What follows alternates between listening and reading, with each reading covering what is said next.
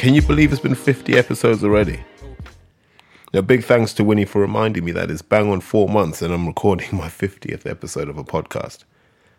And, you know, I know they're not as long as the old ones, but these ones are probably where I am mentally right now, where I probably have an attention span of about 20 to 30 minutes where I can just do this. And those who know me understand that I have a really short attention span. I'm probably like a five year old a lot of the time. And, you know, even when I record here, I spend half the time rolling around on the floor, lying down, playing with my phone, doing all that sort of stuff, just because I'm easily distracted. So just getting one of these out of me would be a nightmare for anyone else. Know, but it's the 50th one. And one thing I will say is the 51st one will have completely different theme music. So we will probably, I don't know if we'll cycle through a few tracks until we get it right. But just to switch it up a bit, I think the first 50 was one direction. I think the second 50 should be an evolution and a progression. So we will have some updated music and hopefully you guys will appreciate that. I also wanted to say big congratulations to a good friend of mine and a guy that, you know, I'd like to feel I played an important part in his career. So, young kid Courtney Bennett won the GB championship, I think, for the second year in a row now. You know, nominally, he's still the third best super heavyweight in the country, which means the 2020 Olympics will be quite hard to achieve. But, God willing, he might sneak up and actually surprise people by getting to the Olympics. Did really well on Thursday, you know, box to instruction, and he he did well. Came in pretty light as well, so he looks in good shape. And he's definitely someone to get behind because when he does turn pro, you guys listening will say, actually, do you know what? I've known about this kid for a while. Pretty special talent. And I think if he can incorporate what he learned from me with what he learns from GB, he'll be close to unbeatable. Also worth reminding people, look, John Pilata boxes on Friday on the Ultimate Boxxer show, Ultimate Ice Arena. I'm trying to get there. And it's subject to me finishing all the stuff I have to do with work before year end. The pains of responsibility, I guess, so appraisals and all that sort of stuff have to be done. I'm trying to get everything wrapped up so I can shoot off, but I can't guarantee it. But tune in. I promise you, tune in. And even if it's just to say, ah, that's the guy that Terry talked about, he ain't all that, whatever, tune in and show your support because I genuinely think if John can do well in this, if he performs to the best of his ability, he puts himself in the British heavyweight mix. And he's a guy you do want to see against the bigger and better names. And in light of what happened on Saturday with someone who can box intelligently on the back foot when needed, who can hit hard, who can counter, all the things Joshua had to learn in a camp. You know, I mean, John does naturally. So he's someone to get behind. And, you know, him and I have spoken. I just pray that he gives the best account of himself that he can because if he does that, he's pretty damn hard to beat. And if you've got some spare capacity on Saturday, head down to York Hall. You'll have Umar Sadiq on a Mo Prior show, but I think it's a Frank Warren satellite show. That'll be really interesting. You got Dan Azeez in, at the Brentwood Center December 14th. So get involved, watch all of this content. I think Friday and Saturday will be amazing. If you're a hardcore boxing fan or if you're trying to find people to get behind as a next generation or the new wave, I think this weekend will be pretty good for you guys. So definitely tune in, show them some support, show them some love. But what I really wanted to talk about, and I think what you know you guys tune in for, is looking at things from a different angle. I can't help, and I've had a few days to absorb the Joshua performance as as good as it was and as forgettable as it was, it's left a significant legacy. And I think it's told us something about boxing going forward that we should really pay attention to. I'm going to call it the Hulk Hogan principle. Now, this audience is of different ages, but I think we all know who Hulk Hogan is, and I think we all know how important Hulk Hogan was to the world of professional wrestling. But I think you have to be a certain age to realize how big Hulk Hogan was. Hogan was probably one of the biggest media personalities of the 80s, without a shadow of a doubt. Slamming Andre the Giant in front of 93,000 in the 80s, raking in millions, having his own cartoon series, you know, appearing in music videos, appearing in Rocky 3. Hulk Hogan was like the ultimate tough guy. And in wrestling, they had this expression, and I love it because it's very simple but so powerful. And it was Hogan must pose. And it, what, what it simply meant was at the end of every Hulk Hogan fight, he has to pose for the fans because that's what they've come to see. So even if he lost, he still had to pose. So the opponent would normally leave the ring. Hulk Hogan would pretend to be unconscious, or he'd attack the opponent after he'd been pinned, defeat the well, subdue the opponent, and then pose for the fans. But what it meant was Hulk Hogan was never allowed to look bad. And I think we're looking at that with Joshua at the moment, where under no circumstances can Joshua be allowed to look bad. And we can trace this all the way back to the beginning of his career. Like he's been on this massive upswing. And I know people talk about June 1st and how he lost back then, but look how quickly things turned around. On Monday, the spin was back being positive. Josh was back in the gym. Hearn was telling us, nah, there's a lot of things wrong that we can't talk about, but we're going to invoke the rematch clause and Josh will be bigger and better. But this, this Hulk Hogan analogy is important, and here's why it's really, really important. Josh was the money man in the heavyweight division. He's probably one of the money men in the boxing division alongside Canelo. For me, it's Joshua and Canelo that really drive boxing revenue. And everyone else is trying to secure that fight. If you're in their weight class, you want to fight them. If you're not in their weight class, you want to be on that undercard. Because it can make you. And as such, very, very very few people can find it in themselves to speak out against Joshua.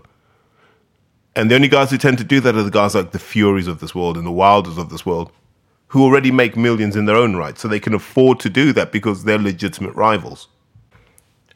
So what you find is the public utterances of other people in the sport who are connected to the Joshua Goldmine will toe the line. That's why you don't hear many people in public saying, I don't think Joshua can beat this guy. I don't think Joshua's that good. I don't think he's that special. But in private, this is all that's being said. From what I was hearing, what was being said in Saudi was Ruiz should stop this guy. This was being said by your Sky experts. They expected Joshua to lose and to lose badly. But they couldn't say that publicly because they're on the gravy train. Why? Because Hogan must pose. The money has to stay in the business. If Ruiz had knocked Joshua Spark out in two rounds, that's 50 million a fight gone. Because let's be honest. Yes, Wilder would want to fight Ruiz for the belts, but he's not fighting Ruiz to secure his family. Usyk doesn't really want to fight Ruiz for all the belts.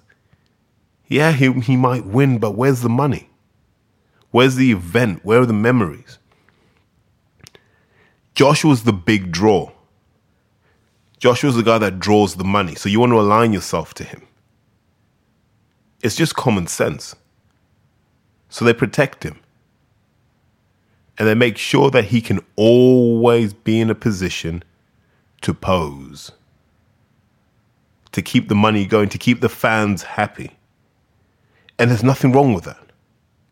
It's something we're all going to have to understand that the economics of boxing currently now, as we speak, demand that Joshua must pose. So we're going to see him fight guys who aren't expected to win. But it will be a big event, it will be a spectacular show, and Joshua will pose. This is where boxing's at. We have to we have to keep the biggest draw there because everything will follow from that. He can take the sport to new audiences and new markets in a way that maybe Wilder can't. Maybe Ruiz never could. Maybe Fury just can't either. Chisora definitely can't. Dillian definitely can't. They can't do it in a way that Joshua can, where it's sustainable. So if you ask most people who they'd want to fight, economically, they all want to fight Joshua. Now we know he's vulnerable, but we also know he's got he's good for the money, and he puts on entertaining fights when he wants to. So I have a newfound understanding for what Joshua exists to do. He exists to be the anchor of the heavyweight division, to say, guys, work with me and we'll make a shitload of money. There's no ifs, buts, or maybes. We'll make a shitload of money. That's where he, that's where this that's where this is all headed. At least for the next year and a half. People are going to just line themselves up for that fight because they want that payday. And if they can do a Ruiz, they get the rematch. All you're going to ask yourself is, what number can I negotiate with them? But they hold the whip hand now because commercially, Josh has become a powerhouse. And as long as he's got those belts as a two time unified champion, jeez. There's no point in trying to fire any arrows at him. All the podcasts, all the tweets, anyone who's trying to take shots at Joshua now, save it. He's too strong, he's too relevant, and he's too high profile right now for any of those to mean anything. You're you're you're simply pissing in the wind. Stop. We now have to accept that we're in the era of Joshua until he fights a Fury or Wilder, which he'll be too sensible to do anytime soon. So we're in this era now for the foreseeable. And it is going to be cherry pick fights, this, that, and the third. And we're going to lose interest. It's going to be a bit like the Klitschko era where it's just flat and we're looking for someone to shake it up again. Yet what's really, what's really, really interesting about this are also the parallels you have between Joshua and Drake. For all those you don't know, Drake's a Canadian recording artist. Call him pop, call him rap. He's a sing rapper. I don't know what Drake is, and that's the beauty of it. Drake was one of the first rappers they marketed away from the hardcore. Drake was never meant to be the hardcore's favorite he was meant to be the mainstream's favorite. Albums where he didn't really rap that well. But the mainstream loved it. The hardcores hated it, the mainstream loved it. Allegations of him not writing all his songs, hardcores hated it, the mainstream was supremely indifferent. Engaging in rap battles with guys like Meek Mill, who's one of the hardcore's favorite, mainstream didn't care, mainstream didn't buy into it. Same thing when he went against Pusha T. Hardcores loved that battle, loved the fact that Pusha T murdered him. Mainstream didn't really listen. And now you've got Joshua in that same position where they've marketed as guys. We don't care if the hardcores don't like you. We've got the mainstream, we've got the casuals. You are the casuals' favorite. You're the people's champion, Anthony Joshua. We do not care what the hardcores think. They're small. They don't come to shows. They don't buy pay per views. They don't do anything that puts money in your pocket. Why do you care about them? And Hearn has done everything in his power to ridicule the hardcores. And the paradox is the hardcores are so marginalized that they've now turned on each other. They can't even agree on how to attack Hearn, how to attack Joshua. So they turn on each other in confusion. And in all this mix, Joshua just flies past him and says, I just care about the casuals. I care about the mainstream. That's where I'm going to make my money. That's where my legacy matters. So Joshua, like Drake, is one of these boxers. He's probably the first boxer where you're like, I don't care if the hardcore don't like him. I do not care if the hardcore ever grow to love him. We're making money in this casual mainstream market, and there's nothing the hardcores can do about that because they're mostly economically inactive when it comes to boxing. They don't buy merchandise, they don't buy t shirts. They just like to criticize and bitch and moan about the sport. And they're allowed to do that. That's not me saying that they shouldn't. Do it. By all means, express your relationship with boxing any way you want. Love it, hate it, bitch about it. Don't necessarily have to attack each other over it. I don't agree with that. Bit infantile. But so you see, Joshua makes all this money outside of the hardcore. And you've got Fury trying to make money within the hardcore. The hardcore doesn't matter. Only now does Fury realize that actually you got to leave the hardcore behind. The hardcore's favorite will never be the invest- investment manager's favorite. If you want that serious money, you got to move away. As Drake has found out, that's why Drake is significantly richer than his contemporaries. As Joshua's richer than his contemporaries. They understood how to crack that casual market. Do I think it makes Joshua happy doing that? Absolutely not. Do I have sympathy for him having to go through that? Absolutely. But in four or five years, this man will be retired. And he will never have to worry about money again. Him and Lennox will sit there going, I'm still spending money for my fifth fight. And you have to applaud that. Now, now that I'm more reflective, I have to say, actually, fair play. If you're not going to be Anthony Joshua, the, the guy we remember on the way up, that's cool. I'm not like I'm not going to be here banging the Joshua drum in fights. There'll be some fights I want him to win, but I rest assured there'll be some fights I'd love him to to lose because I'm a Wilder guy. Wilder's my vision of a champion. That's an it's an ideology. Wilder's my vision of a champion. Joshua's a vision of a, someone else's champion. You're not an idiot for liking Joshua. I'm not an idiot for liking Wilder. And I'm hoping in 2020 we can park all of that aside. If you think Fury can beat Joshua, cool. If you think Joshua can beat Fury, cool. If you think both beat Wilder, fine. If you think Wilder beats both, fine. If you think Dillian beats everyone, it's okay. It doesn't make you less of a man. It doesn't make you less of a woman. It doesn't make you less of anything. And I think we need to move away from being that toxic because it turns relatively sensible people into children. It's embarrassing sometimes to read it. And I know for sure, 2020, I'm not associating around people who have that mindset. Let's criticize the sport for the things it needs criticizing for. But the naked and blind hate and sort of, what do you call it? The partisanship. Oversized. You don't even know these people. You've never met these people in your life. And you've fallen in love with them. You do anything for them. I mean, you drop your trousers for them. It's, it's weird. It is weird because they're just human beings. Be a fan, be interested, but Jesus Christ, man, you can't live your dreams through people you've never met. But back to Joshua.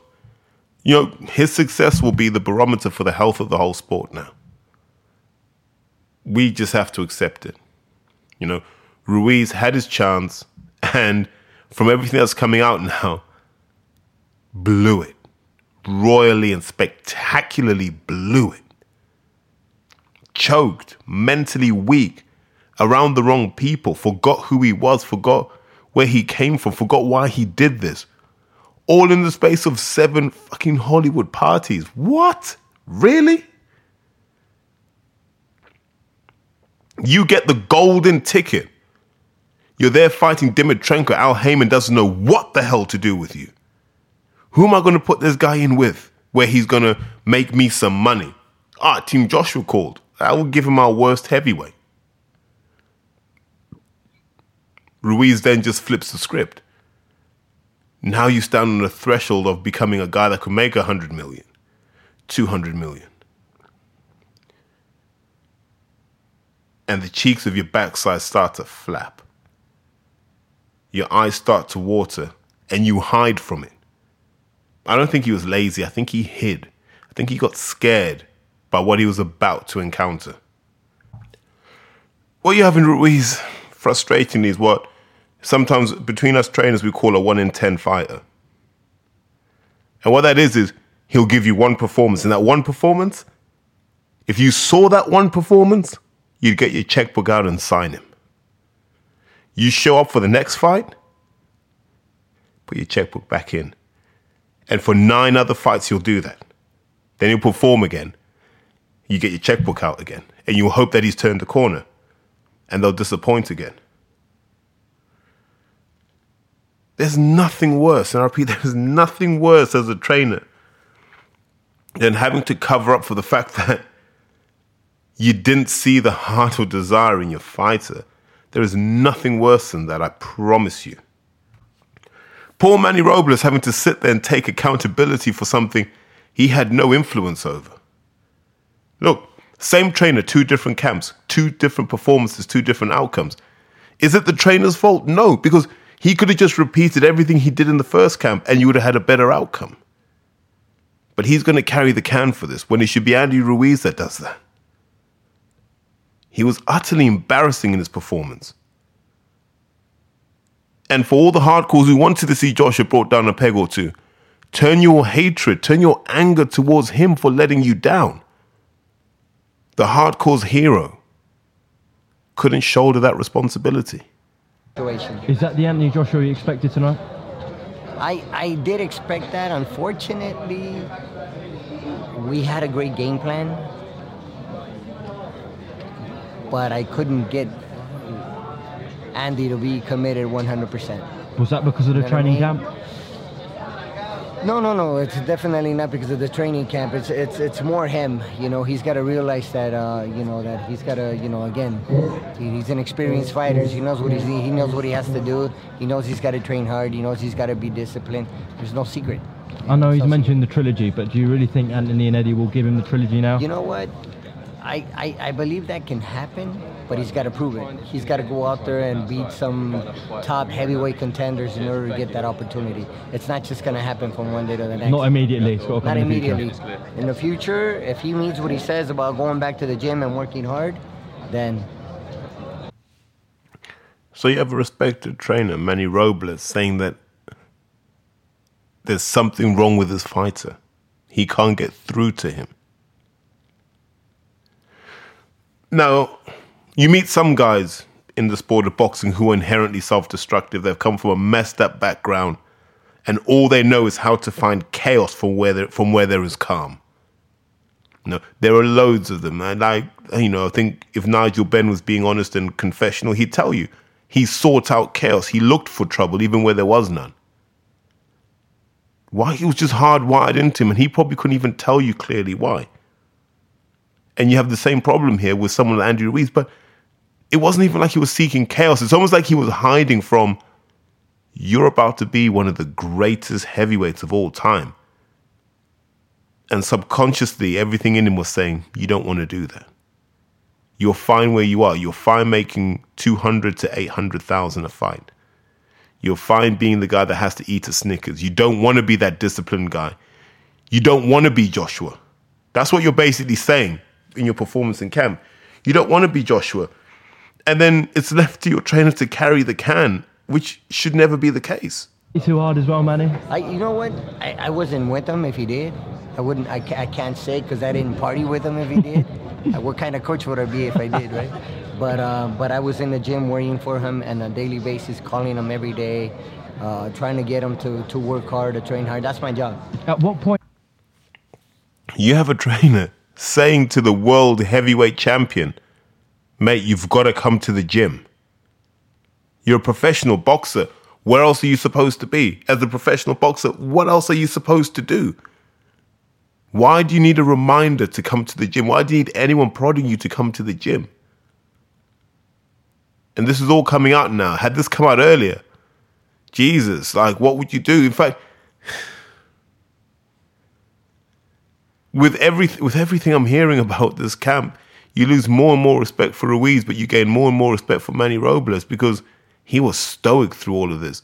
But he understands that he can't be the fall guy in this because he's still got to make a living in this sport. And it, his career can't be scuppered because of the laziness and the insecurities of one boxer. You know, it's tough. It's tough because I do feel for Andy Ruiz, but if you want to fight for the world title, you have to understand what comes with that. Did it settle in that it didn't? He wasn't right. He wasn't training correctly. Uh, you know, there's there's a lot more that uh, well, I shouldn't say there's a lot more, but there are a couple things that that unfortunately uh, um, uh, uh, happened during camp that uh, affected him, and it wasn't it had nothing to do with partying or anything like that. We had to deal with a couple of a couple of setbacks, a couple of injuries that we had to overcome. But uh, but then like like we don't want to use that as an excuse. Uh, you know, Anthony Joshua fought a great fight. He did. He stuck to the game plan. We were hoping that he will open that he would open up and and and, and st- you know stand in the center of the ring and fight uh, fight uh, fight Andy. And when he did, you saw what happened. He, you know, uh, Andy caught him a couple times, but uh, he went back. He listened to his corner. You know, you got to be coachable. He went back to his corner and said, listening to your corner. Sounds so simple, doesn't it? Yet so few people do it. And the one time Joshua does it, he boxes virtually ever a shutout. You know, 119, 109, real humiliation for Ruiz, who didn't listen to his trainer. Injuries aside, that's not the point. You shouldn't have to call someone to say, Where are you in the gym? And hopefully, this has told people that actually, this Andy Ruiz thing, it was hype, it was luck. All the stars lined up at the right time, at the right moment. And the very instant after the referee stopped that fight with Joshua, the old Ruiz showed up. Couldn't believe what he had done. Just couldn't believe it. And over time, we realized he couldn't even cope with it. It's a sad way to go out, but boxing isn't one for fairy tales. It won't reward you based on sentiment, it will reward you based on what you've done. And he did nothing, therefore, he got nothing. Maybe a round. That's it. One round, two rounds. That's all he got. And he just threw his belts away. Like Charles Martin, he may as well just have posted them. So everything you've heard from Manny Robles should make you appreciate what Joshua did even more. Because when his demons swirled around his head, what he's told himself was, I'm not missing a session. I'm not cutting corners. I'm not giving less than my best. And when the demon swirled around Ruiz's head, he just said he couldn't deal with it. He tapped out. He gave up. So, you know, you ask a question what, what does Ruiz do next? I don't want to see him fight Wilder. He doesn't deserve it. Doesn't deserve that payday on that performance. Let him fight Luis Ortiz. Let him fight someone like Luis Ortiz. Let him fight someone like a Charles Martin. Yeah, let's see if he really wants it now that the glitz and the glamour's deserted him. Let's see how bad he really wants to get to the top. I have a feeling we'll find out that he doesn't. He's okay getting his check and going home because he strikes me as a, a simple man intellectually and a simple man emotionally. And maybe that's what it is. If, if you haven't read it, check out my article for squaremile.com. And in that, I say, you can't just want to be heavyweight champion because it's never enough to keep the belts. You have to exist for a higher purpose. And the belts are merely a prop. They're a stepping stone to getting to that higher purpose. I think the belts were beyond anything Ruiz ever wanted in life. Whereas with Joshua, I think the belts are just the start. And that's why he was able to put himself in that position. Because what he's striving for is greater than just being unified world champion. Whereas for Ruiz, he just wanted a world title. Once he got that, I don't think there was anything more. He's a fighter, he's a boxer through and through. He peaked, he found his Everest. And then he saw that there were peaks even bigger. And he was going to have to face one in the rematch, and he got scared. He's not used to that. He could come back. But history would tell you that Ruiz is a 1 in 10 fighter. We've seen the best of Ruiz for a while now, and he's not getting any younger. And that excess weight starts to catch up with you. So we'll see. We'll see if he decides to eat the Mexican beef. We'll see if he decides to make all the sacrifices. You know, we'll see if he stays with the same trainer for a change. But if you're missing training sessions, I wouldn't train you. I shouldn't have to tell you to come to the gym. Come on, man. It's your job. Your boss shouldn't have to tell you to come into work. You come in because you want to get that money. You come in because you want to progress. You know, that's pretty much it. You know, I just wanted to touch on that. And then, obviously, because this is the 50th episode, you know, just to say thanks to everyone that's kind of done all 50 with me. You know, the people that have listened in and I've helped your commute, hopefully, and you guys have helped me. You know, the encouragement, you know, because sometimes you do in the sport, you think, am I saying the right things? And when you get the positive feedback, man, it's always worth it. So that's always appreciated. I just want to say that thank you. It's the guys that listen to this. You know, that's my boxing community. That's what makes boxing real to me. The people who listen to this. You know, because they take time out to support me like I support them. And if you're not listening to this, or well, then no point in saying it. But I haven't got time for the people that claim that we get along and they don't listen. They don't support what I do, so I don't support what they do. It's that simple. You don't retweet me, cool you don't share whatever. You know, if I wanted to, I could keep this going longer than their careers, but it is what it is. I think just to summarize, guys, really appreciate you guys listening in as always. Love you guys. Thanks very much. You know, look forward to episode 51. I don't know what that's going to be, but it won't be for a while because I do need a break in December. Let me go and enjoy myself for God's sake. And I will catch up with you guys soon.